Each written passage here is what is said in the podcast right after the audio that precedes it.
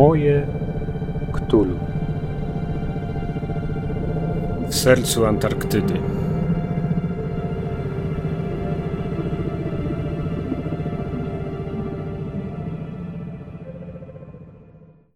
Cześć, jestem Kacper i witam Was w podcaście Moje Ktulu.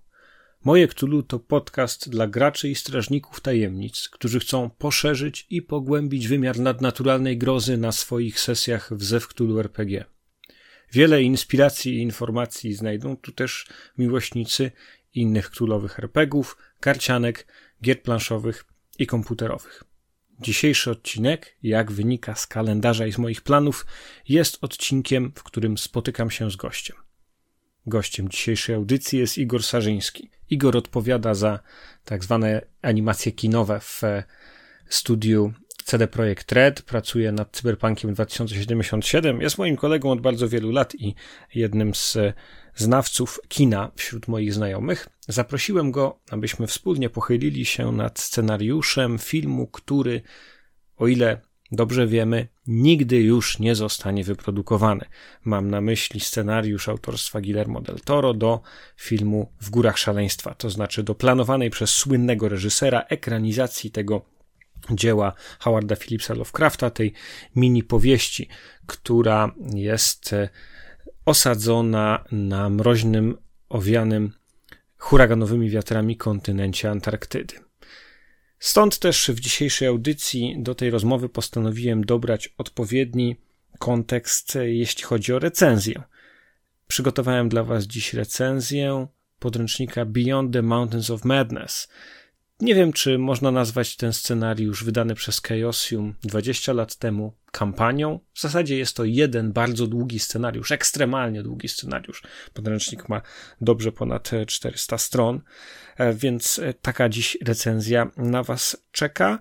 E, poza tym mamy tradycyjnie garść newsów w bibliotece fragment otwierający powieść w Górach Szaleństwa Howarda Phillipsa Lovecrafta w tłumaczeniu Macieja Płazy, a jeśli chodzi o fragment dźwiękowy, to dzięki uprzejmości Altrusian Grace mam dla Was fragment utworu At the Mountains of Madness z płyty Cyclopean. Jest to relatywnie niedawna produkcja Altrusian Grace, cały album poświęcony właśnie e, klimatom Lovecraftowsko-cyklopowym i e, choć cały utwór trwa blisko 40 minut, to wybrałem dla Was kilkuminutowy fragment, który myślę bardzo fajnie koresponduje z klimatami dzisiejszej audycji, z tymi mroźnymi pustkowiami, z tą śmiertelną bielą Antarktydy.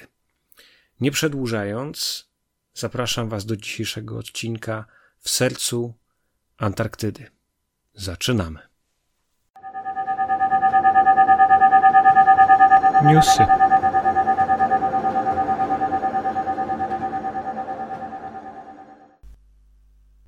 Ci z Was, którzy słuchają tej audycji, myśląc już o wyjeździe na Karkosakon, na zamku Czocha, a przede wszystkim ci, którzy słuchają jej być może w drodze na ten konwent albo już na nim, przesyłam Wam serdeczne pozdrowienie.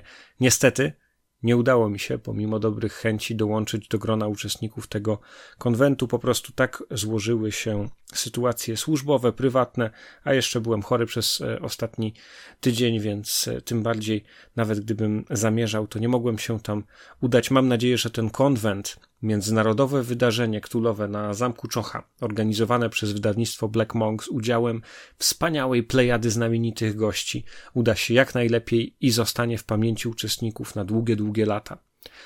Relacji mojej z tego konwentu nie będzie, ale zobaczymy, co da się zrobić. Może uda mi się pogadać z kimś, kto tam był i e, miód i wino pił i opowie, co tam przeżył. Co poza tym, jeśli chodzi o newsy? No już niebawem premiera nowej publikacji Chaosium, berlińskiego dodatku zapowiadanego od paru miesięcy, a ja dzisiaj w związku z tym mam dla Was dobrą informację. Dzięki nawiązanej z wydawnictwem Chaosium współpracy będę mógł zrecenzować dla Was ten nowy podręcznik już niebawem. Powiem więcej, kiedy nagrywam tę audycję, przeglądam sobie kątem oka PDF-a, którego już otrzymałem. Bardzo się cieszę i dziękuję Chaosium za to, że dołączyłem do grona ich recenzentów. Skoro o Chaosium mowa, to co w Miskatonic Repository? Chwilowo ciszej. Mamy premierę jakiegoś dodatku po koreańsku oraz, no i to może bardziej nieco przydatne, nowe schematy kart bohaterów niezależnych w postaci edytowalnych PDF-ów. Taki fanowski dodatek e, pojawił się na przestrzeni ostatnich dwóch tygodni w Miskatonic Repository. Warto pobrać, jest to publikacja bezpłatna za 0 dolarów. Jakoś tak się złożyło, że nie wspominałem ostatnio o nowościach królowych na YouTubie. Co słychać, jeśli chodzi o to mm, dziwaczne medium? No, mamy przede wszystkim kontynuację tych kampanii, o których Wam ostatnio wspominałem, to znaczy na profilu Rzucaj Nie Gadaj kolejne części kampanii szczecińskiej.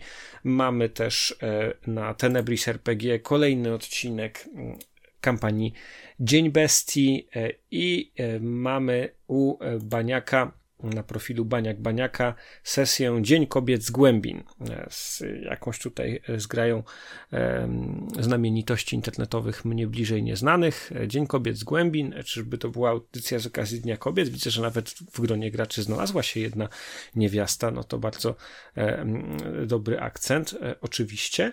Jeśli chodzi o zagraniczne kanały YouTube'owe, to na kanale How We Roll rozpoczyna się nowa kampania. Widać, że How We Roll pogłębia współpracę z Chaosium, dlatego że będzie to kampania Maskinia Latotepa, a w gronie graczy takie sławy jak m.in. Sef Skarkowski i parę innych osób. I wiecie, że How We Roll jest jednym z moich ulubionych kanałów i bardzo chętnie go polecam. Niekoniecznie na YouTubie, można go słuchać również na iTunesach albo na innych platformach podcastowych. Co ponadto mamy, o, coś niesamowitego dla smakoszy dźwięku i koneserów winylu. W sklepiku Howard Phillips Lovecraft Historical Society pojawiło się i można nabyć wspaniałe nagranie, audiobook, jak to nazwać. Jest to nagranie opowiadania The Hunter of the Dark wydane w limitowanej edycji na płycie winylowej z mnóstwem fajnych gadżetów. Do tego koszt około 150 zł plus wysyłka. Nawet taka ciekawostka się zdarza. Co na Kickstarterze? Dwa projekty, o których warto wspomnieć. W zasadzie jeden, o którym warto wspomnieć, drugi, który warto zapomnieć. Pierwszy z nich to zapowiadane już przeze mnie nowum z wydawnictwa Golden Goblin Press, kampania, która ma z E, przyczynić się do wydania nowego dodatku do Zewu Cthulhu, Cthulhu Invictus, czyli do settingu rzymskiego. Ten dodatek nazywa się Inner Darkness for 7th Edition Call of Cthulhu. Ja ten e, dodatek obserwuję, zobaczymy co tam się pojawi, może nawet zainteresuję się nim bliżej dlatego że jak kilka audycji temu mówiłem, podoba mi się zarówno podnosząca się z publikacji na publikację jakość suplementów wydawanych na licencji przez Golden Goblin Press, jak i ten setting rzymski, chociaż nie miałem jeszcze szansy rozegrać w nim ani jednej sesji. Drugi projekt, jak już mówiłem, ten, o którym warto wspomnieć, ale też i zapomnieć, to kolejne e, wspaniałe osiągnięcie e, ze stajni Sandiego Petersena. Nie wiem, czy on ma jakieś e, braki finansowe, może trzeba mu jakąś zrzutkę zrobić, wysłać jakieś, jakieś wsparcie. Teraz skumplował się z jakąś ekipą numizmatyczno-menniczą e, i e, zrobił kampanię takich medali czy, czy monet, coinów jakichś z istotami ze świata mitów.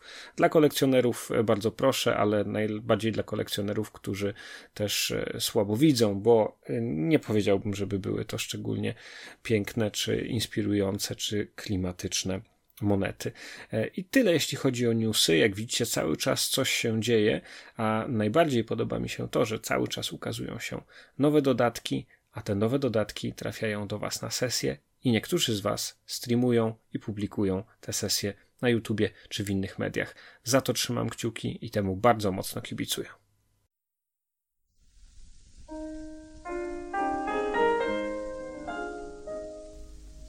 Ktulu w Polsce.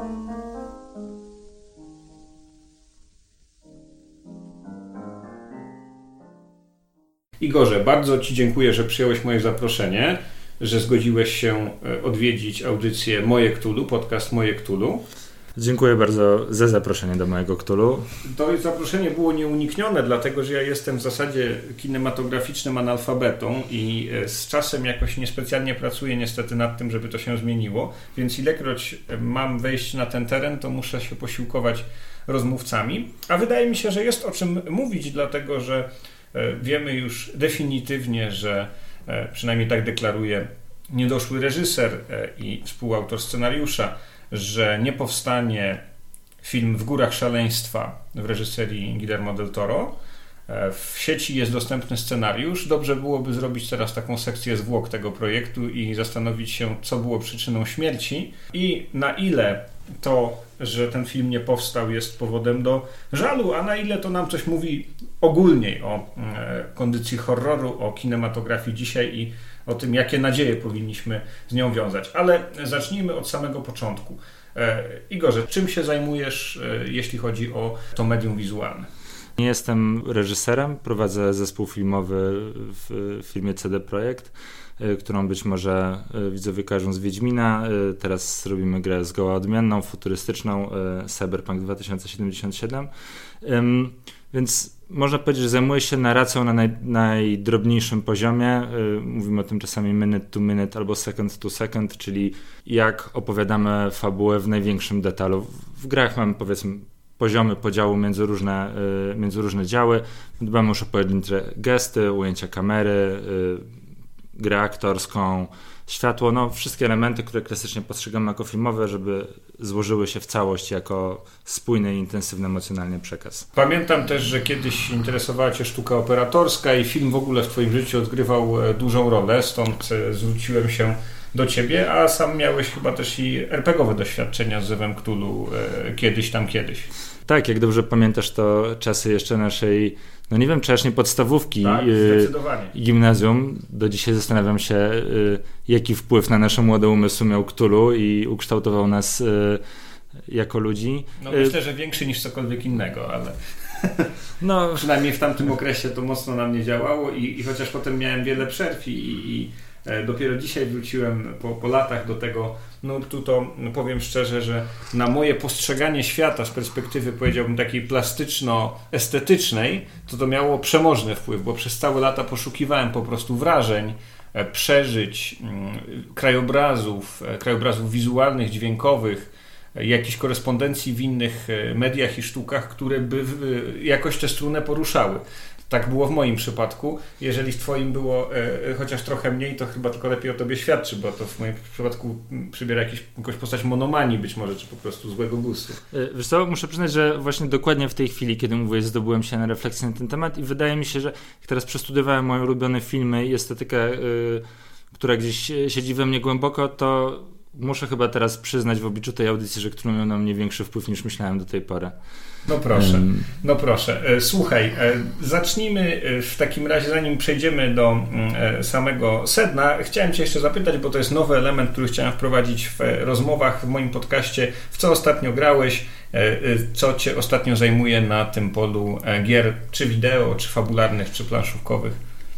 Jako osoba zajmująca się na co dzień grami wideo, tudzież czasami też wolę mówić fikcją interaktywną, bo słowo gra jakoś wciąż niestety jest źle postrzegane jako coś prostego i prymitywnego, więc prowadzę taką małą, małą krucjatę.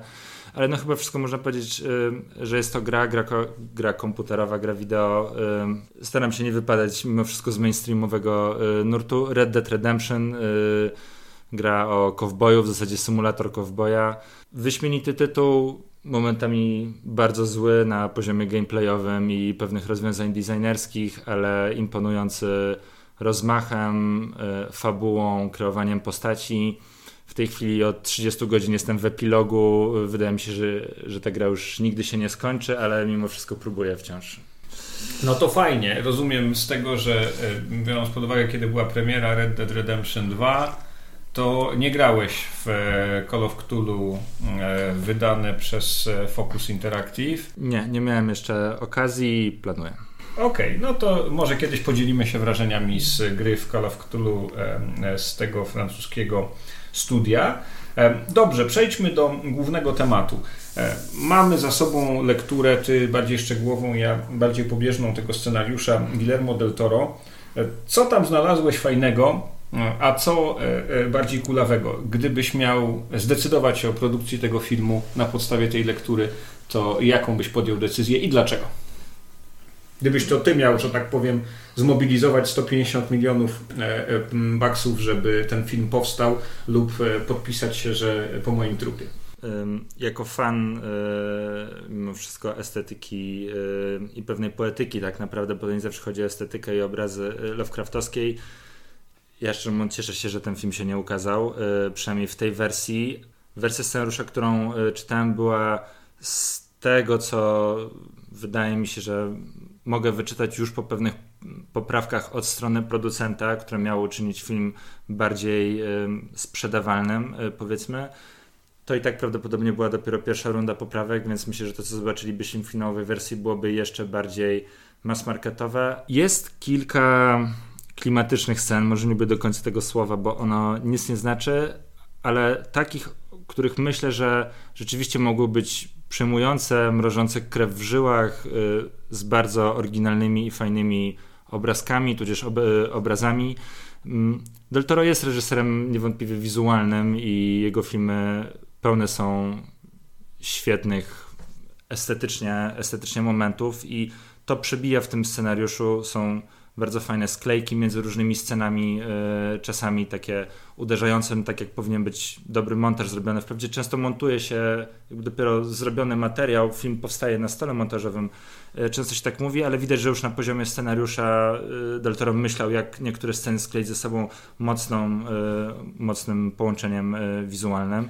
No bo zasadniczo fabuła tego filmu jest oparta na już sklejce czasowej, tak? bo mamy z jednej strony opowiedzianą historię wyprawy e, z 30 roku, tej wyprawy, którą Howard Phillips Lovecraft e, unieśmiertelnia, czy tworzy w e, swojej mini powieści w Górach Szaleństwa, ale mamy też dodatkową ramę, czyli ramę wyprawy Starkweathera i Mura, znanej z kolei fanom Zewu Cthulhu z dodatku e, Poza Górami Szaleństwa, z tej wielkiej, ostatniej ze starych kampanii wydanej przez e, Chaosium, której recenzja zresztą również w tej audycji czeka na słuchaczy.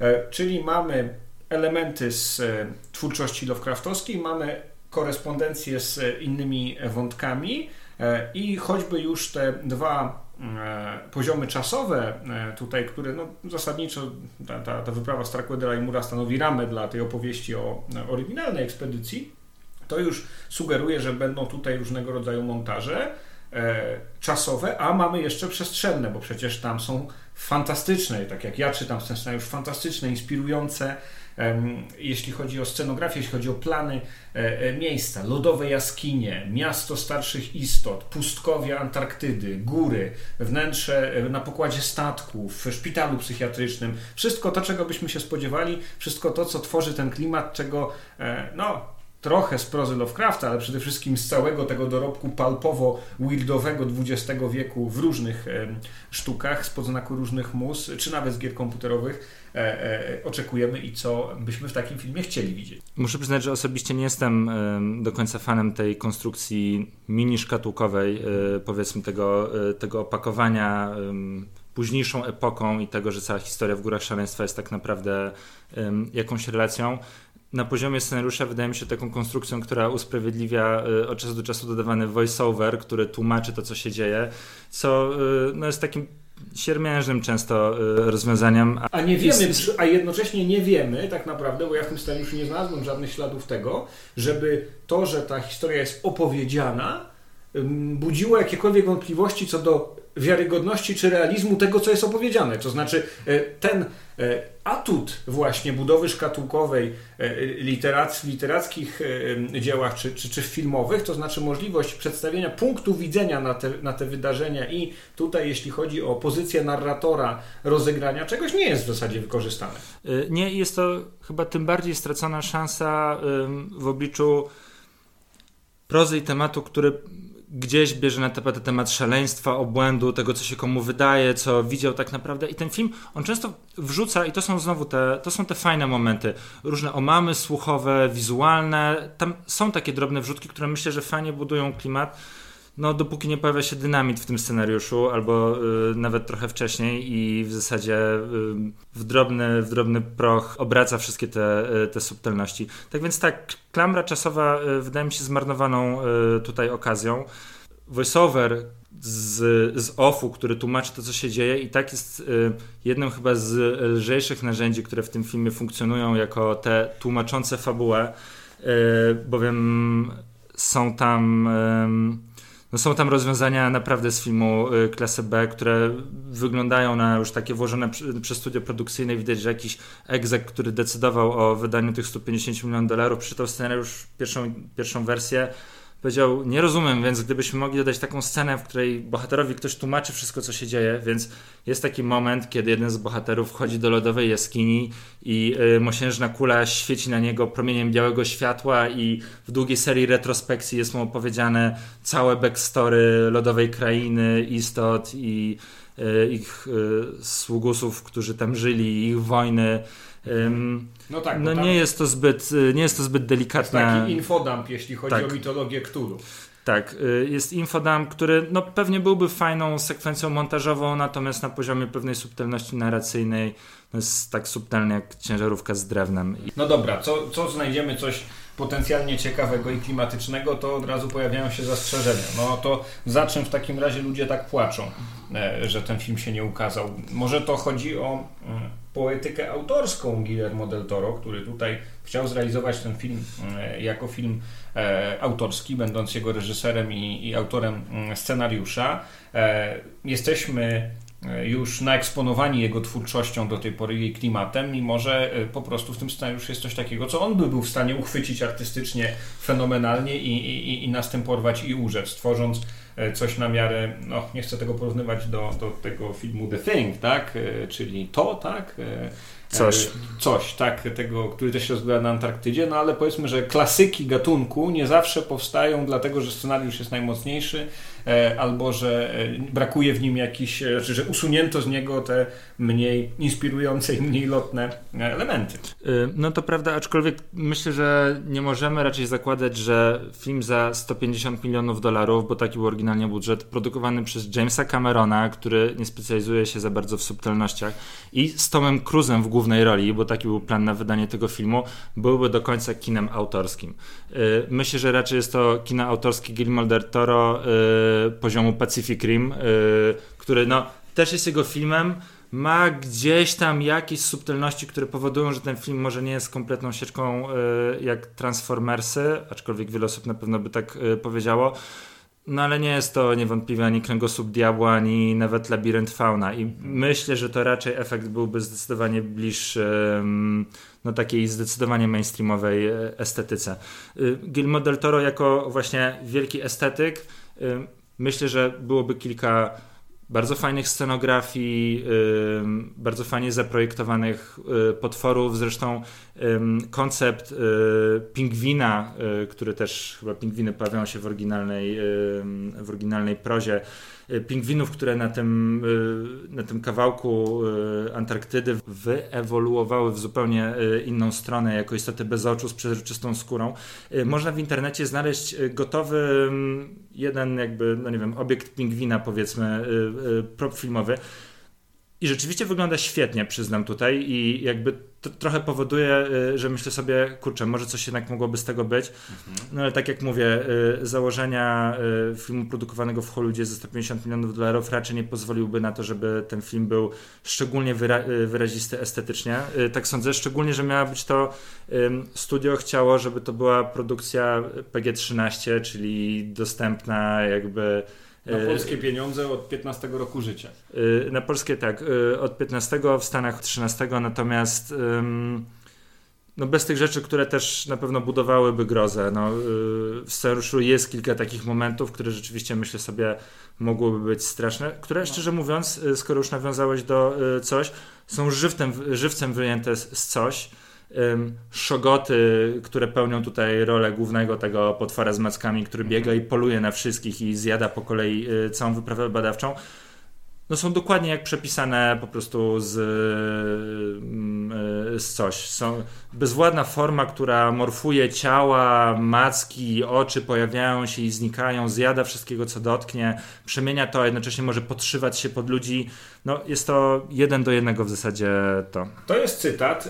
Jest parę innych scen, które by straciły na tym, że nie można byłoby ich pokazać w całej ich upiorności, chociaż ja też zastrzegam, ja w ogóle nie jestem fanem jakiegoś goru i, i, i takiej makabry wizualnej w kinie, specjalnie mnie to nie kręci, ale sekcja zwłok człowieka przeprowadzana in vivo przez starsze istoty, no to jest temat, który również w kampanii e, Poza Górami Szaleństwa jest jednym z takich najbardziej wstrząsających momentów, chociaż nie jest zrelacjonowany na żywo. A tutaj Guillermo del Toro chciał, żebyśmy to zobaczyli na własne oczy. To byłby na pewno mocny moment. E, czy, czy, czyli co? Gdyby ten film był R-rated, gdyby było dozwolone od lat 18, to byłby lepszy niż e, w, rzeczywiście, czy to jest tylko biadolenie reżysera, który szuka powodu, dlaczego ten film się nie udał. R-rated mógłby uczynić ten film lepszym, gdyby y, studio nie postanowiło umieścić w nim co 20 minut sceny akcji. Gore mógłby świetnie zadziałać jako ten moment przełamania po długim okresie oczekiwania, suspensu, mroku, domysłów i wtedy, kiedy nagle wchodzi ta explicit bardzo krew i ciało i taki, y, taki body horror, to może być szokujące. Jeżeli przed chwilą bohaterowie biegali i strzeli się z potworem i ten potwór wybuchał i główny y, bohater gdzieś tam musiał uciekać i płynął pod lodem, później statek się rozbijał, to kiedy już wchodzi ta okropność, ona nie odstaje tak bardzo jakby estetycznie i emocjonalnie tak naprawdę od wielu innych momentów w tym filmie, więc yy, tu szczerze mówiąc sądzę, że ten scenariusz musiałby być całościowo trochę przebudowany, żeby ten narrated naprawdę, naprawdę zadziałał. Powiedziałeś o potworach, więc y, zadajmy sobie też o nie pytanie. Starsze istoty, no to powiedzmy nie są jakieś chyba najbardziej y, przyswojone przez kulturę popularną istoty z panteonu mitów i nie przypadkiem, dlatego że są to stożkowate istoty na czterech e, takich łapoprzyssawkach, które mają jakieś manipulatory. W zasadzie one są jak z e, prozy Juliusza Werna bardziej wzięte niż e, z XX wieku i powiem szczerze, że nawet dzisiaj o tym z żoną rozmawiałem, że takie gumowce, takie po prostu jakieś kukły, one mogłyby nie wytrzymać konkurencji z tym, co znamy z horroru. Na drugiej strony zamienić je na coś innego też byłoby no, bluźnierstwo totalne, tak?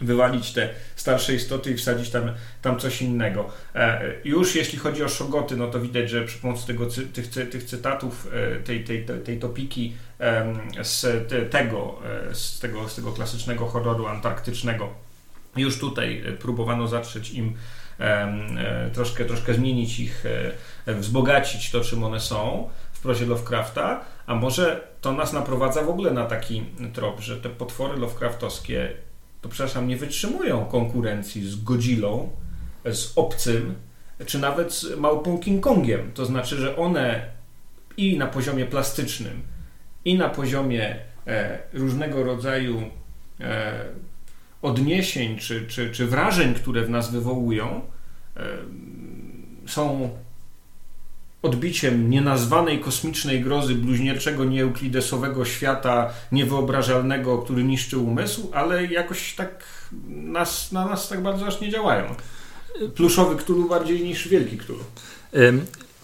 Przyznam, że y, moim zdaniem y, Lovecraftowskie istoty mają świetny potencjał kinowy, tylko nie, nie, czuję, żebym gdzieś do końca on został, y, został w pełni y, zrealizowany.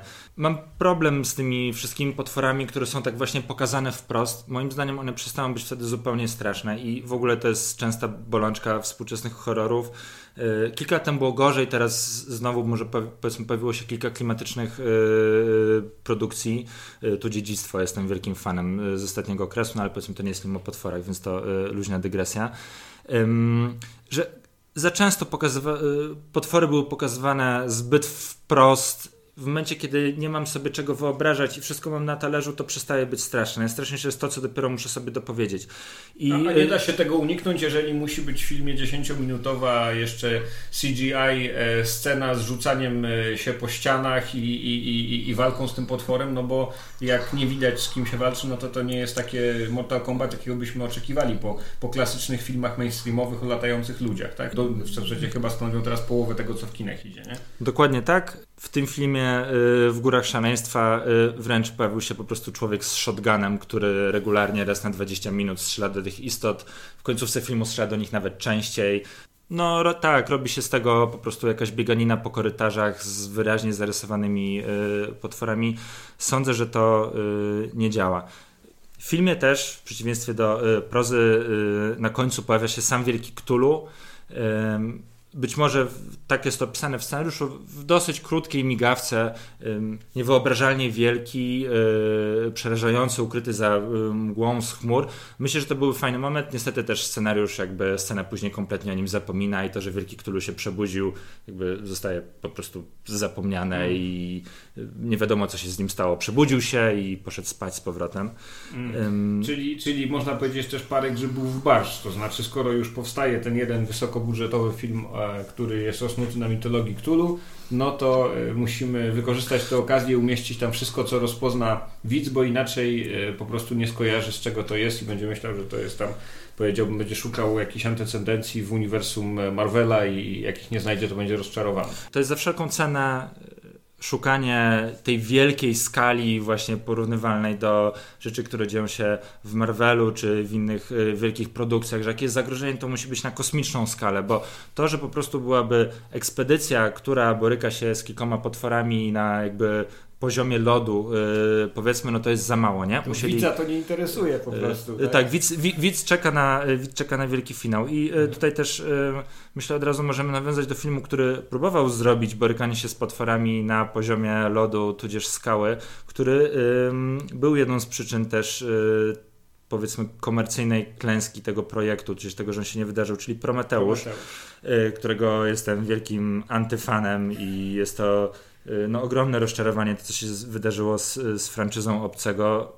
Tak jak pierwszy Obcy jest moim zdaniem jednym z najlepszych horrorów w ogóle, właśnie też dlatego, że potwór nie jest pokazywany, tak jak mówiliśmy.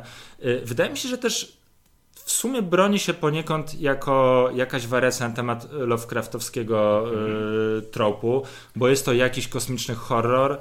Y, jest wymieniany na pewno jako jeden z filmów, y, jeśli mówisz o obcym ósmym pasażerze tak, Nostromo, tak. to rzeczywiście jako film, który się tutaj wpisuje w jakiś nurt który da się powiązać z, tą, z tym dziedzictwem Lovecraftowskim i, i chociaż mnie się wydaje, że następny Aliens, tak, czyli no taka w sumie e, e, hack and slash jest filmem, który mocniej się na wyobraźni ludzi odbił i, bardziej z niego skojarzono, no to oczywiście pierwszy obcy jest, jest tym oryginalnym arcydziełem. W mojej opinii oba są świetne, są zupełnie inne. Pierwszy jest archetypicznym horrorem, dokładnie tak jak ja osobiście w Kanadzie wyobrażam sobie horror. Drugi jest wyśmienitym filmem akcji, szczerze mówiąc uwielbiam oba. No natomiast Prometeusz jest yy, Prometeusz jest straszny, powiedzmy to sobie yy, powiedzmy to sobie wprost i niestety jego, no może nie klęska na, bo, na box office, ale też nie jest to film, który zarobił tyle, ile by się spodziewano. Yy, wyszedł w trakcie preprodukcji w Górach Szaleństwa, no i niestety współdzielił bardzo wiele takich głównych story bitów powiedzmy. No i studio się przestraszyło, że to nie zadziała. Mamy motyw obcych, którzy stworzyli ludzi. Y, cała akcja dzieje się w nieprzyjaznym obcym krajobrazie, w którym ludzie są tylko gośćmi i tak naprawdę wszystko na nich czyha. Y, y, odkrycie, do którego doprowadzają, zmienia sposób myślenia w ogóle o, o tym, jak rozwijała się ludzkość, o naszej cywilizacji. Martwe miasto obcych, okazuje się, że jednak jest, że jednak jest tam jeszcze jakieś życie, jakieś zagrożenie. Obcy, którzy ścigają i zjadają po kolei członków ekipy. No, tak naprawdę gdzieś na poziomie strukturalnym jest to bardzo podobny film. I taka zupełna hała, że nawet na jej tle te do góra szaleństwa nie inspiruje do tego, żeby to zrobić porządnie, zrobić dobrze. Ja nie widziałem Prometeusza, więc muszę polegać na Twoim zdaniu. Doskonały wybór, y, pozostałbym przy nim. Studia filmowe nie myślą w ten sposób y, do końca. Jeżeli jest jeden film w jakiejś powiedzmy poetyce i o pewnej konstrukcji, który się nie sprzedał, to znaczy, że żaden inny przez kolejnych 10 lat się nie sprzeda i potrzeba y, Potrzeba zawsze kilku filmów, które się udadzą, no ale to jest paragraf 22. Jak jeden się nie udał, nowe nie powstaną, więc jakby y, tematu nie będzie. Więc myślę, że trochę poczekamy na y, kolejny taki porządny kosmic horror, przynajmniej w, y, wysokobudżetowy. No i to też jest jeden z problemów tego filmu tak naprawdę. No, tak jak mówiliśmy o nie, nie da się robić kina autorskiego za 150 milionów dolarów. No, nie ma po prostu takich, takich produkcji i być może ten film trzeba było zrealizować za mniejszy budżet, zresztą... Może trzeba było go nakręcić w Europie, w sensie w jakiejś koprodukcji, wiesz, ministerialno-dotacyjnej. Może to jest w ogóle jakiś temat do wzięcia, bo pamiętajmy, że film jest oparty na e, dziełach, które są w domenie publicznej, więc na dobrą sprawę można byłoby ten scenariusz jakoś tam e, zepchnąć w niepamięć, siąść, napisać i nakręcić e, w koprodukcji polsko-rumuńsko-norweskiej, prawda, e, w, w Górach Szaleństwa, e, środkami europejskimi. Nie glęczę za skutki i proszę mnie nie angażować. Do, o, chyba, no w sumie, proszę mnie zaangażować do tego hmm. projektu. No ale co, byłoby rzeczywiście, myślisz, to miało większy sens? Myślę, że twórca miałby zdecydowanie większy wpływ na to, co się dzieje na ekranie. Nie musiałby mieć Toma Cruza skaczącego nad lodowymi przepaściami i wysyłającego dynamitem y, pół, y, pół wyspu albo cały półwysep i tak po prostu jest dokładnie w tym scenariuszu. Na koniec podkładają dynamit i robią gigantyczną eksplozję, no bo film bez gigantycznej eksplozji na koniec y, nie mógłby się udać. Wydaje mi się, że, ten, że ta historia rzeczywiście mogłaby zadziałać w dużo wolniejszym pacingu, E, w pewnej narastającej grozie jako miniserial i tutaj e, świetnym przykładem jest dla mnie Terror, który wyszedł bodajże w zeszłym roku w produkcji AMC chyba. Jest chyba najbliższy w ogóle takiej Lovecraftowskiej poetyce z ostatnich lat. Jednocześnie uważam, że ma strasznie zmarnowany potencjał. Znaczy setup jest idealnie pod, y, idealnie Lovecraftowski pod temat szaleństwa obłędu. Dwa statki uwięzione pośrodku zamrożonego morza, setki kilometrów od najbliższej cywilizacji. Dla Jakiś potwór. Którzy, którzy nie znają tego e, serialu i nie, bo nie czytali książki Dana Simonsa, no to przypomnijmy, że terror rozgrywa się kolei w Arktyce i opowiada prawdziwą historię, tylko jeszcze z nałożonymi warstwami fantastycznymi, wyprawy mm, Franklina na okrętach Erebus i Terror E, po to, żeby przebyć e, przejście północno-zachodnie na zlecenie admiralicji brytyjskiej. Wyprawa XVIII-wieczna, wszyscy zginęli i e, ich klęska, ich, ich upadek, ich, ich śmierć jest owiana jeszcze po dziś dzień pewnym nimbem tajemnicy. A, a książka Dana Simonsa o której zresztą zaraz, zaraz postaram się nawiązać, bo to jest duży kontrast między Lovecraftem a, a Simonsem, i serial nakręcony na jej podstawie, który też dla polskich widzów jest bez problemu dostępny. E, nie, nie tak dawno, parę miesięcy temu e, w e, z polskim lektorem się, się pojawił. To jest rzeczywiście ciekawy temat. To co jest dobrego w terrorze, czego brakuje w scenariuszu w Górach Szaleństwa?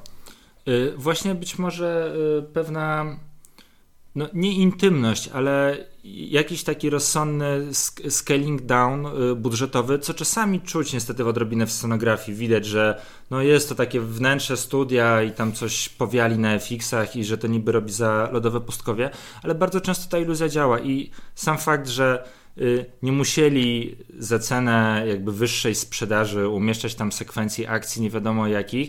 Są całe odcinki, w których praktycznie nic się nie dzieje. Stu kilkudziesięciu mężczyzn uwiezionych pośrodku zamrożonego morza i tylko ich szalenie... Zjada gnijące konserwy tak. i próbuje, że tak powiem, e, robi dobrą minę do złej gry, nie? Yy, tak. I gdzieś tam w tej lodowej zawiei czai się potwór, który przez pierwsze kilka odcinków też jest takim trochę potworem w domyśle i Uważam, że to świetnie działa, no dopóki, i znowu wracamy do tego samego tematu, potwór nie zostaje zaprezentowany w pełnej okazałości, jest też niestety trochę idiotyczny w swojej formie, yy, przynajmniej dla mnie, i jakby to odbiera mu w ogóle całą grozę i całą powagę, i później wiemy, że jest po prostu niedźwiedź z ludzką twarzą, który gdzieś tam chodzi i odgryza kończynę.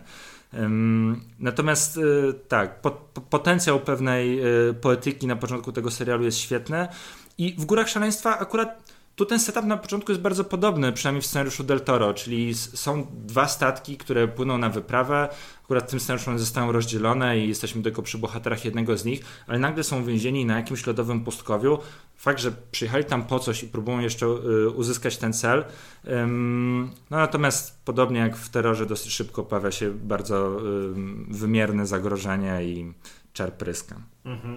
Może można było to uratować wprowadzając jeszcze jeden element z kampanii w Górach Szaleństwa, czyli jeszcze wyprawę niemieckich e, naukowców, którzy powinni tam przylecieć i jeszcze mm, e, robić stawki rodem z e, Ion Sky, e, czyli jakichś tam właśnie faszystów, nazistów na Księżycu i na Antarktydzie. Ale e, e, to tak na marginesie. porównanie między terrorem a w Górach Szaleństwa dla mnie jest, jeśli chodzi o pierwowzór literacki, no w zasadzie miażdżące. Czytałem książkę e, w, w, przy polskim przekładzie, ten terror, i powiem Ci szczerze, że nie dociągnąłem do końca. E, przeskoczyłem chyba tam ze 150 stron tego już takiego definitywnego konania, tej topniejącej garstki tych uciekinierów, te wszystkie kanibalizmy i tak dalej, e, nie, nie poszukując w lekturze, w ogóle w literaturze wrażeń tego typu w ogóle to mnie jakoś tam specjalnie nie, nie pociąga. Postanowiłem przeskoczyć do końca i, i dowiedzieć, jak jest rozwiązana e, akcja na poziomie metafizycznym, e, który ten potwór, który jest bóstwem jednocześnie, czy takim właśnie Lovecraftowskim, jakimś tak. takim bogo e, potworem wprowadza. I miałem takie poczucie, które chyba często się przewija, jeśli chodzi o krytykę literacką dzisiaj, że y, problemem książki jest to, że jest napisana na komputerze, że tak powiem, dosyć łatwo jest wyprodukować 100 stron więcej, jeżeli się ma ten warsztat, umie się to robić, a wcale to nie jest jakoś niezbędnie potrzebne.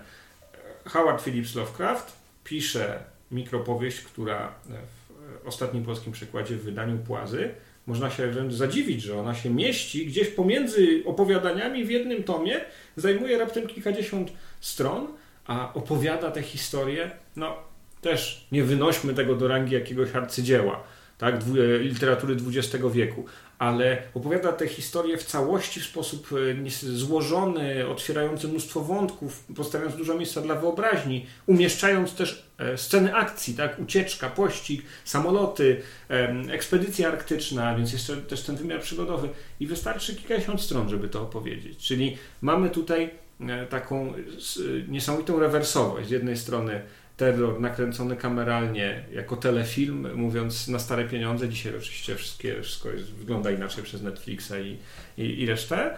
Um, i, i, coś raczej udanego na podstawie no, książki, która nie dorównuje e, w górach szaleństwa.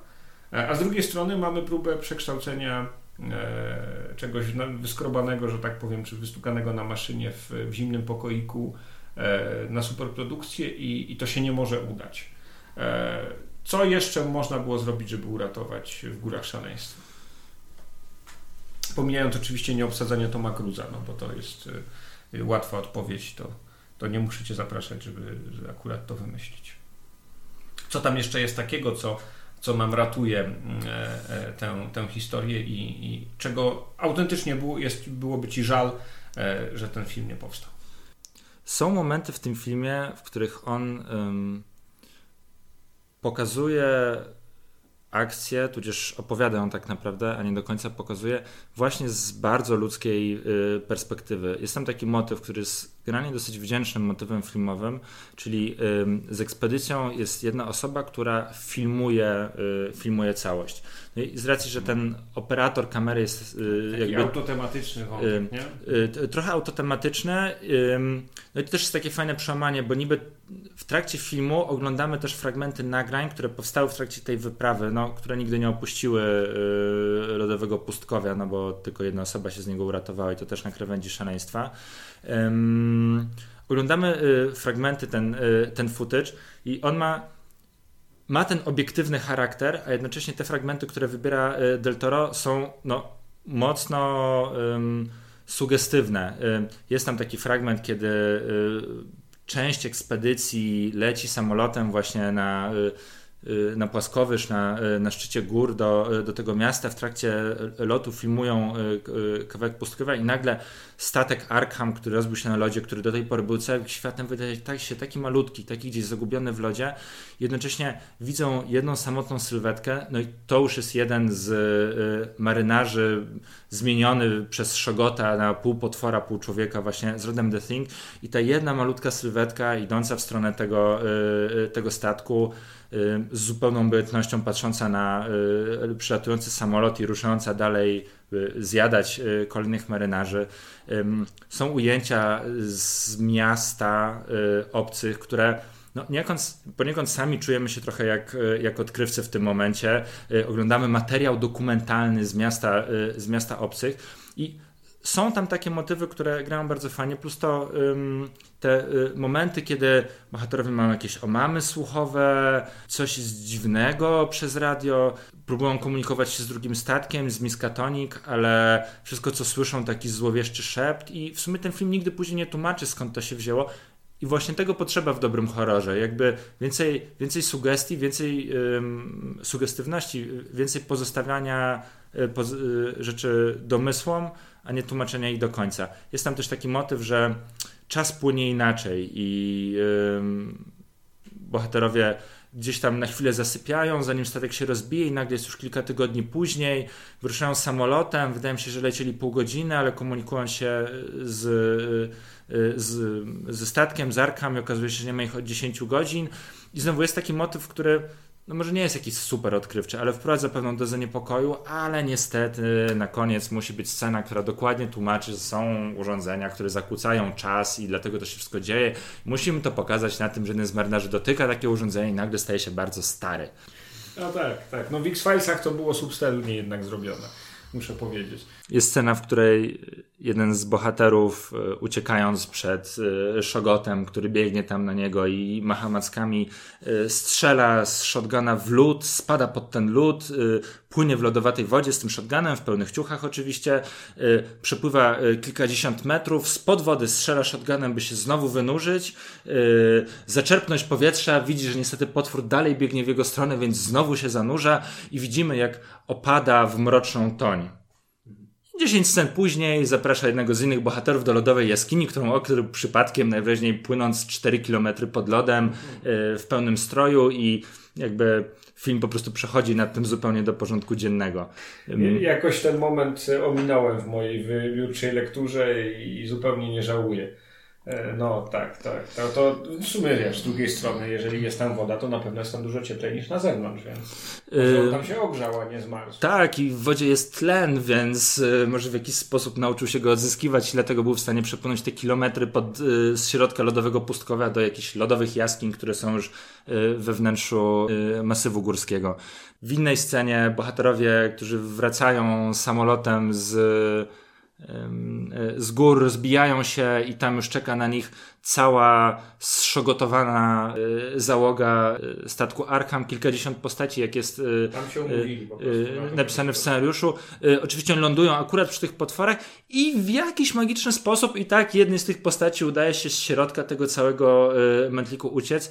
Szczerze mówiąc, jako operator tego filmu, gdybym przeczytał tę scenę, to po prostu bym się załamał, bo nie miałbym pojęcia, jak to pokazać, żeby było to, żeby spełnić założenia sceny, a jednocześnie było to jakkolwiek, jakkolwiek wiarygodne. Przez magiczne zmiany w upływie czasu, bohater, y, dynamit, który znajdują bohaterowie, Wydaje się, że leży tam już od wieków i rzeczywiście tylko jedna trzecia skrzynek, które były na Miskatonik, yy, yy, ich zawartości jeszcze do czegoś się nadaje, a mimo wszystko biorą ten dynamit, wsadzają go w jedną szczelinę lodową po środku lodowego półwyspu i bach, cały półwysep odrywa się yy, po prostu niczym w underground Kusturicy yy, od lądu i odpływa gdzieś yy, w nieznane razem z szogotami, które nagle zalewa woda w spektakularnej sekwencji uratowania bohaterów. Kurczę, co jest nie tak z z e, kinem głównego nurtu, że po prostu ten egzek, który w studio ten scenariusz, tak powiem, e, tam sobie edytował, redagował jego tę pierwszą wersję,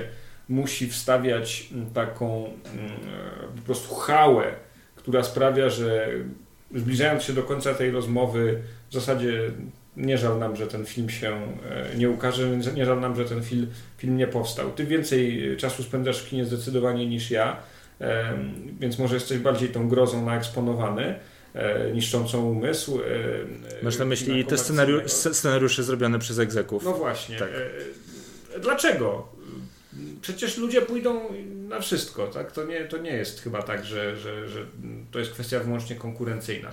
No właśnie, nie jestem pewien, czy pójdą na wszystko. Nie jest to szczególnie odkrywcze, ale niestety hała się sprzedaje. Mhm. Tom Cruise z dynamitem się sprzedaje. Trzech gości y, oglądających hieroglify i siedzących w łódce przez dwie godziny się nie sprzedaje, a na pewno nie sprzedaje się dość, żeby odzyskać i zarobić ponad wydatek rzędu 150 y, milionów. Mhm. To, co jest wydaje mi się gdzieś właśnie, no przynajmniej dla mnie, esencją Lovecrafta pewne niedopowiedzenie, to co się dzieje w ludzkiej głowie tak naprawdę, to, że bohaterowie czasami coś widzą i nie wiemy co widzą, ale oni popadają w obłęd yy, przez to, no jest poniekąd fundamentalnie sprzeczne. Antyfilmowe, nie? Tak, jest yy, fundamentalnie sprzeczne z medium, którego yy, mottem jest show, don't tell. I to, co tak dobrze da się tel opowiedzieć na poziomie literatury, co powoduje, że te książki są takie fajne. Niestety w momencie, kiedy zabieramy to do show, odziera to z całej z całej tajemniczości, z całej grozy tego wszystkiego, co powoduje, że y, chce nam się czytać więcej, więcej Lovecrafta. I to jest bardzo trudny problem tak naprawdę y, i sam nie do końca wiem, jak można by to y, dobrze zrobić. Problem niestety też z pokazywaniem obłędu na ekranie w moim odczuciu jest taki, że często popada to w jakąś groteskę. Y, są jakieś wirujące kamery, jakieś zbliżenia na twarz, takie zabiegi, które... Wykrzywioną grymasą obłędu, tak? Takie... Tak, zabiegi, które przez samą swoją formułę no nie wiem, są niepoważne y, y, w, w mojej ocenie. Trudno jest pokazać dobrze obłęd, a tym bardziej obłęd z powodu czegoś, czego widz też nie powinien zobaczyć, tego nieopisanego horroru, no bo kino z natury musi go opisać w ten czy inny, y, inny sposób. Okej, okay, czyli co? Koniec końców troszkę nam żal tych wrażeń i, i, i jakichś być może tych lepszych momentów, które można byłoby zobaczyć. Pingwinów. Pingwinów jest mi naprawdę żal. Jest scena z setkami pingwinów na lodowym pustkowiu, które patrzą się w jedną stronę, są półprzezroczyste mhm. i w pewnym momencie wszystkie odwracają głowy na bohaterów. No i są to takie momenty, które czuję dreszcz na kręgosłupie i myślę sobie, kurczę, to by było coś, no ale no, później... Del Toro próbował chyba te momenty właśnie sprzedać, bo mówi, że przygotowali jakieś tam dziesiątki storyboardów, e, rekwizyty, żeby wytłumaczyć, dlaczego ten film powinien powstać, jak on będzie wyglądał, ale się jednak e, nie udało. No cóż, e, być może będzie następna szansa. Czy ta szansa będzie jeszcze na polu kina że tak powiem, fizycznego w plenerze i w studio, czy ona będzie już na polu kina tworzonego wyłącznie, e, to znaczy jakiejś animacji nowej, e, nowej generacji, być może jakiegoś nowego medium przyszłości, e, gdzie już nie będziemy musieli tych takich wątków produkcyjnych aż tak bardzo analizować, żeby jakieś dzieło powstało, to nie będzie się musiało już tyle osób podpisać. No to zobaczymy, co przyniesie przyszłość, jeśli o to chodzi. Na razie koniec i chyba e, podsumowanie jest e, takie, że tego filmu mainstreamowego Lovecraftowskiego nadal nie było. I myślę, że nieprędko będzie. I wydaje mi się, że w ogóle czekamy jeszcze na pierwszy naprawdę porządny Lovecraftowski film. Bardzo Ci dziękuję, Igorze. Dziękuję.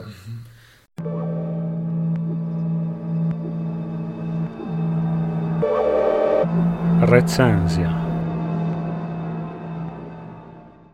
Kilkunastoosobowy zespół autorski, 17 rozdziałów i, i 7 e, aneksów, e, ponad 430 stron niesamowicie wypełnionych treścią, wypełnionych treścią w stylu późnych lat 90., to znaczy bez licznych kolorowych ilustracji, bez dużej ilości światła na stronach, po prostu tekst, tekst, tekst, tekst, maczkiem, trzy łamy, strona za stroną tak w pierwszym rzucie oka możecie poznać, tak można opisać kampanię Beyond the Mountains of Madness, wydaną przez Chaosium w 1990 roku. Monstrualną, gigantyczną jak na owe czasy kampanię, przerastającą swoim rozmachem zarówno maski Nadlathotepa, jak i Dzień Bestii, jak i wszelkie inne wydane wcześniej przez Chaosium suplementy. Mija 20 lat, odkąd ta kampania się ukazała. Spójrzmy, korzystając z okazji audycji o Antarktyce, na to, na ile można dziś po nią sięgnąć i na ile warto ją dziś polecać. Kampania Beyond the Mountains of Madness obraca się wokół sygnalizowanej tylko jednym zdaniem, jeśli się nie mylę, w e, opowiadaniu, w, w mini powieści Lovecrafta w Górach Szaleństwa ekspedycji Starkweathera i Mora, dwóch badaczy, dwóch awanturników, którzy wyruszają na Antarktydę, aby znaleźć ślady pierwotnej wyprawy Lejka mm, na ten mroźny kontynent, wyprawy, której losy są właśnie główną osnową opowiadania w górach szaleństwa.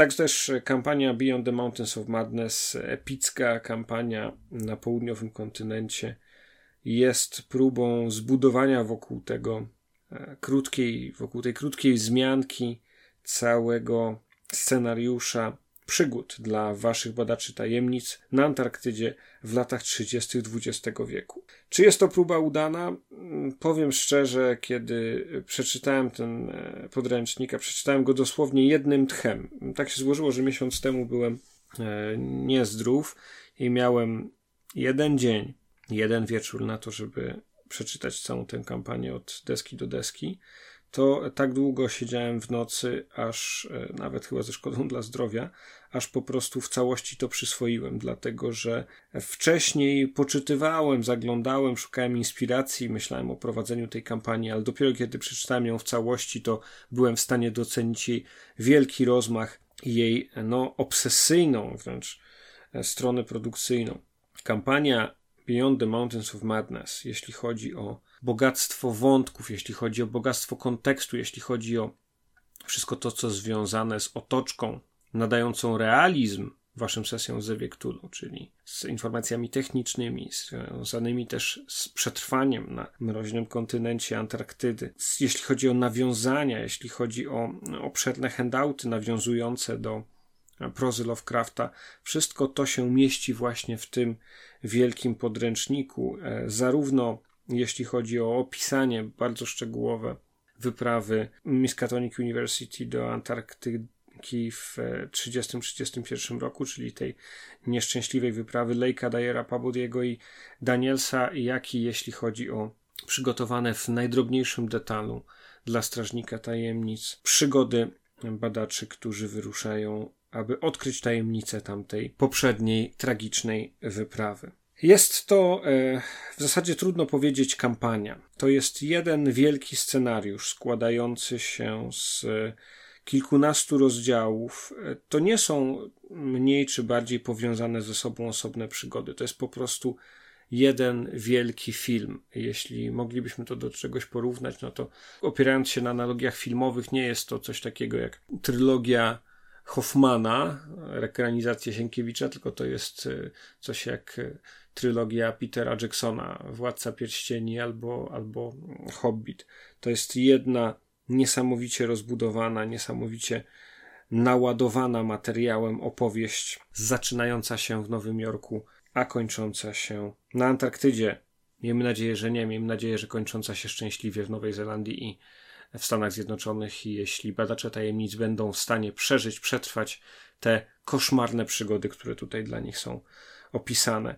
To, jak bardzo poważnie do tematu podeszli autorzy tej kampanii, to, to wydało mi się oczywiste już y, na jednej z pierwszych stron, kiedy mówią, że na dobrą sprawę opowiadanie w górach szaleństwa jest nie tylko lekturą obowiązkową, ale podstawowym materiałem, do którego powinien sięgać strażnik tajemnic, przygotowując się do prowadzenia tej przygody. Czyli zakładają bardzo ścisłą korespondencję i bardzo wierne powiązanie kampanii z jej literackim pierwowzorem.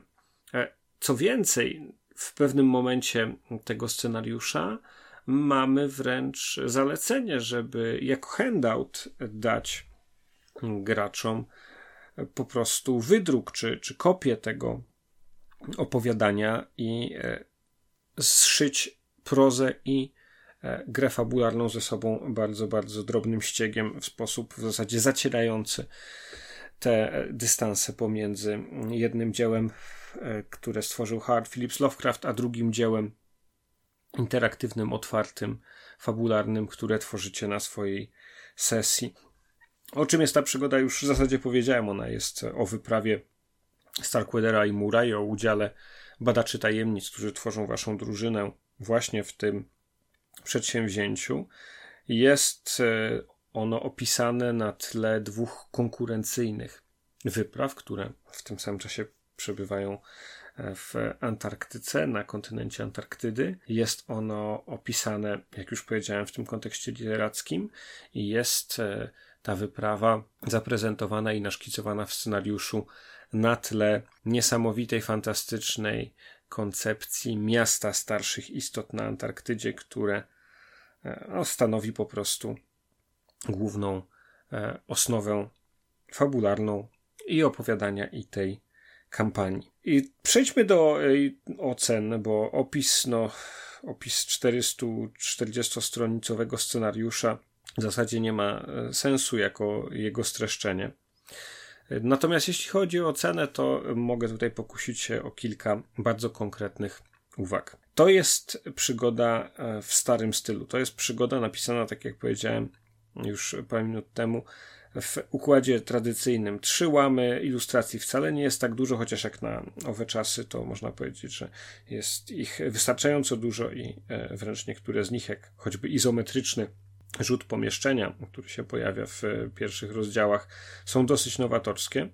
Całość e, jest e, naprawdę solidnie przygotowana i upakowana po prostu po brzegi, aż się wysypują z tej książki różnego rodzaju informacje. Widać, że praca zespołu autorskiego była znakomicie skoordynowana, świetnie prowadzona.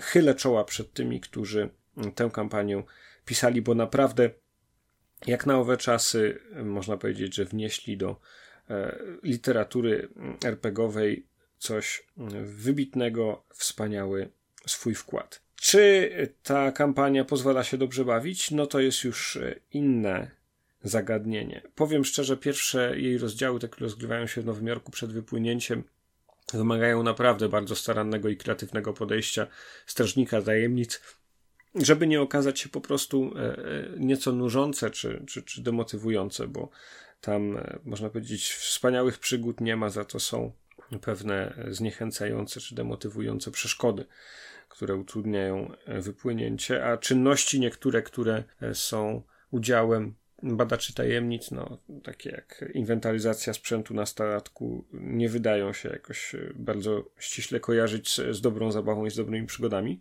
Także jak powiadam, Pierwsze rozdziały wymagają dużo przygotowania od strażnika tajemnic i dobrego przemyślenia, jak to zaserwować graczom. Natomiast później, kiedy już mamy podróż morską, no to jest to kolejny wielki temat, jak te e, długie podróże w Zewiektulu przedstawiać, jak je prowadzić.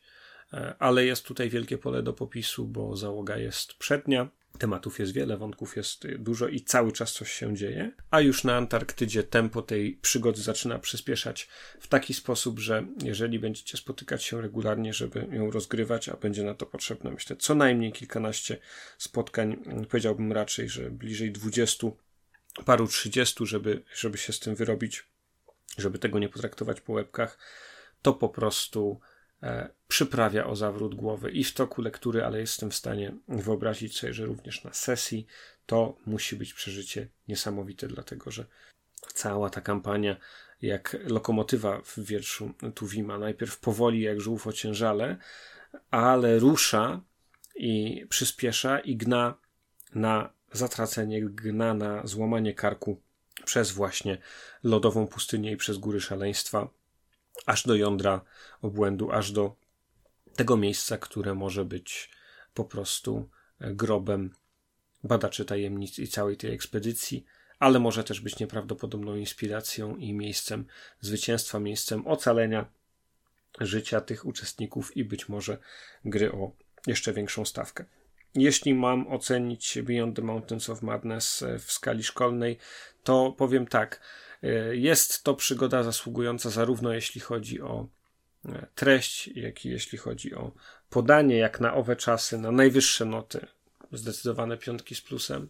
20 lat po wydaniu, wręcz prosi się o to, żeby ją przygotować na nowo w nowej szacie graficznej z pewnymi drobnymi zmianami, które uwspółcześnią ją od strony edytorskiej i wtedy naprawdę jest to kampania, którą każdy strażnik tajemnic powinien po prostu przeczytać, bo ona e, może być dla was e, czymś korespondującym, czymś porównywalnym z wrażeniami z lektury opowiadania Lovecrafta w Górach Szaleństwa.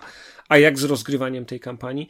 No, tutaj trochę zaczynają się schody. Powiem szczerze, znaleźć ekipę badaczy, którzy chcieliby tego typu przygodę przejść, e, do tego typu scenariusza się przymierzyć, niekoniecznie będzie łatwo, dlatego że no, wymaga to jednak dużej motywacji, żeby y, kilkadziesiąt takich spotkań odbyć, zwłaszcza biorąc pod uwagę wolne tempo rozkręcania się kampanii na początku. Jeżeli z którąś ze swoich grup rozegraliście e, poza górami szaleństwa tę kampanię, jestem bardzo ciekaw Waszych wrażeń, bo choć polecam tę kampanię na podstawie jej lektury, to mam e, wrażenie, że może stanowić ona duże wyzwanie zarówno dla strażnika, jak i dla badaczy.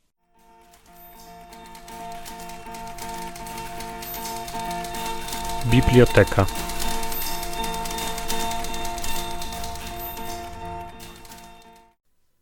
Howard Phillips Lovecraft. W górach szaleństwa.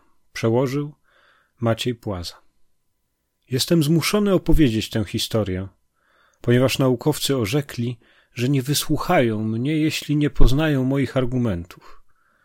Sprzeciwiam się mianowicie planom wtargnięcia na kontynent antarktyczny, przewidującym szeroko zakrojone poszukiwania skamielin oraz odwierty i topienie prastarej pokrywy lodowej. Lecz przyczyny tego sprzeciwu wyjawiam z największą niechęcią. Tym mniej jestem ku temu skłonny, że pewnie nikt mych ostrzeżeń nie posłucha. Odkryję tu najprawdziwsze fakty – Wszelako jestem pewien, że zostaną przyjęte z powątpiewaniem. Gdybym jednak zataił to, co wydaje się wydumane i nieprawdopodobne, zostałbym z niczym. Na poparcie mych słów mam ukrywane dotąd fotografie robione z ziemi i z samolotu. Są diablo wyraziste i plastyczne. Lecz zważywszy, jak doskonale można dziś fałszować zdjęcia, im również mało kto da wiarę. Szkice wykonane tuszem zostaną rzecz jasna wyśmiane jako jawne oszustwo. Jakkolwiek ich dziwaczna technika powinna głęboko zainteresować historyków sztuki.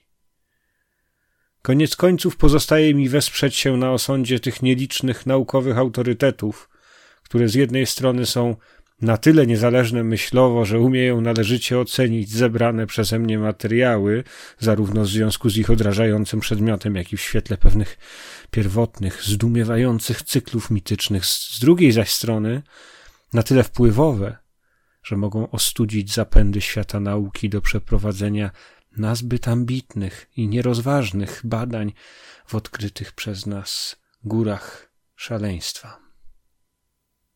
Niestety tak się bowiem składa, że ja i moi stronnicy związani z jednym tylko niewielkim uniwersytetem, nazbyt jesteśmy nieliczni, byśmy mogli spodziewać się, że w obliczu spraw dziwacznych, szalonych i kontrowersyjnych argumenty nasze wywrą na kimkolwiek wrażenie.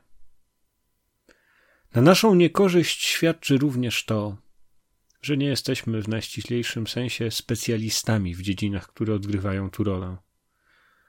Moim zadaniem, jako głównego geologa ekspedycji Uniwersytetu Miskatonic, było tylko pozyskiwanie próbek skał i gleby z rozmaitych miejsc na kontynencie antarktycznym. Wykorzystywaliśmy w tym celu świder zaprojektowany przez profesora Franka H. Peabodiego z Wydziału Inżynieryjnego naszej uczelni. Nie zamierzałem bynajmniej przecierać szlaków w żadnej innej dziedzinie. Miałem jedynie nadzieję, że jeśli zastosujemy ten nowy, doskonały sprzęt w odkrytych już pierwej miejscach, trafimy na materiały, których za pomocą metod tradycyjnych wydobyć niepodobna. Urządzenie wiertnicze Pabodiego jak powszechnie wiadomo z naszych raportów, było rewelacyjnie wręcz lekkie, wygodne w transporcie, a przy tym umożliwiało zastosowanie dwóch metod wiercenia, zwykłej metody artyzyjskiej oraz małego mimośrodowego świdra skalnego. Dzięki temu można było szybko przebijać warstwo zróżnicowanej twardości. Stalowa głowica, łączone wały, benzynowy silnik, składany drewniany dźwig, materiały wybuchowe, ląty i kable, wiertło pozwalające na usuwanie odpadów oraz składany pięciocalowej średnicy rurociąg umożliwiający wiercenie na głębokość nawet tysiąca stóp. Razem z niezbędnymi akcesoriami wszystko to bez trudu mieściło się na trzech saniach, z których każde ciągnęło po siedem psów. Było to możliwe dzięki temu, że większość metalowych części wykonano ze zmyślnego stopu aluminium. Cztery wielkie dorniery, zaprojektowane specjalnie do nieuniknionych na Antarktydzie lotów na dużych wysokościach, wyposażone dodatkowo w układ podgrzewania paliwa i system szybkiego startu, oba według projektu Pabodiego, były w stanie przetransportować całą ekspedycję z bazy na skraju wielkiej bariery lodowej do wybranych miejsc głębi lądu. Stamtąd musieliśmy wyruszać w teren psimi zaprzęgami. Badania nasze planowaliśmy prowadzić tak daleko, jak tylko pozwalał jeden arktyczny sezon. Jakkolwiek w razie absolutnej konieczności braliśmy pod uwagę możliwość przedłużenia pobytu. Działać mieliśmy głównie w łańcuchach górskich i na płaskowyżu na południe od Morza Rossa, czyli w rejonach zbadanych już w różnym stopniu przez Shackletona, Emundsena, Scotta i Berda. Zamierzaliśmy często zmieniać obozy, przemieszczając się aeroplanami na odległości znaczące z geologicznego punktu widzenia. Liczyliśmy, że dzięki temu uda nam się odkryć niespotykane dotąd bogactwo materiału, zwłaszcza w warstwach prekambryjskich, z których dotychczas na Antarktydzie niewiele udawało się wydobyć. Pragnęliśmy również jak najdokładniej przebadać zróżnicowane górne warstwy skamielinowe. Informacje o prapoczątkach życia w tym posępnym lodowym królestwie śmierci są bowiem kluczowe dla naszej wiedzy o przeszłości całej Ziemi. Dziś już każde dziecko wie, że na Antarktydzie panował niegdyś ciepły, tropikalny wręcz klimat z kwitnącym bujnie życiem roślinnym i zwierzęcym, z którego zachowały się jedynie porosty, fauna morska, pajęczaki, pingwiny na północnym kraju kontynentu.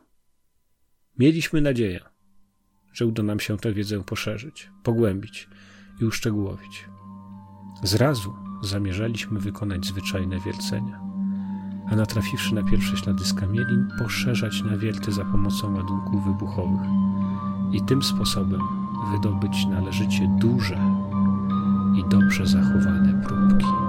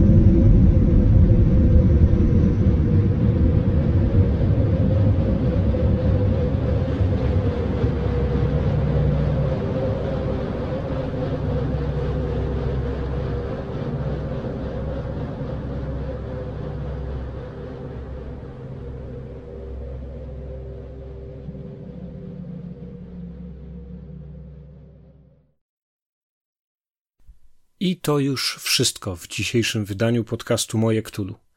Bardzo dziękuję za uwagę, dziękuję za słuchanie, dziękuję za subskrybowanie podcastu na platformie, której używacie do słuchania takich audycji. Pamiętajcie, że Moje Ktulu jest dostępne zarówno na YouTubie, jak i na SoundCloudzie, na iTunes, a jeżeli lubicie słuchać po prostu w przeglądarce, to możecie zawsze odtwarzać lub pobierać nowe audycje ze strony mojektulu.pl. Subskrybujcie fanpage facebookowy lub kanał twitterowy, bo tam zawsze pojawiają się najnowsze aktualne informacje, informacje o konkursach, a także dodatkowe ciekawostki, które czasami nie mieszczą się w audycji, a mogą być interesujące czy inspirujące dla słuchaczy tego podcastu i fanów Lovecraftowskiej grozy. Na dziś to wszystko. Dziękuję Wam raz jeszcze i pozdrawiam z ostępów Izabelińskiej Puszczy.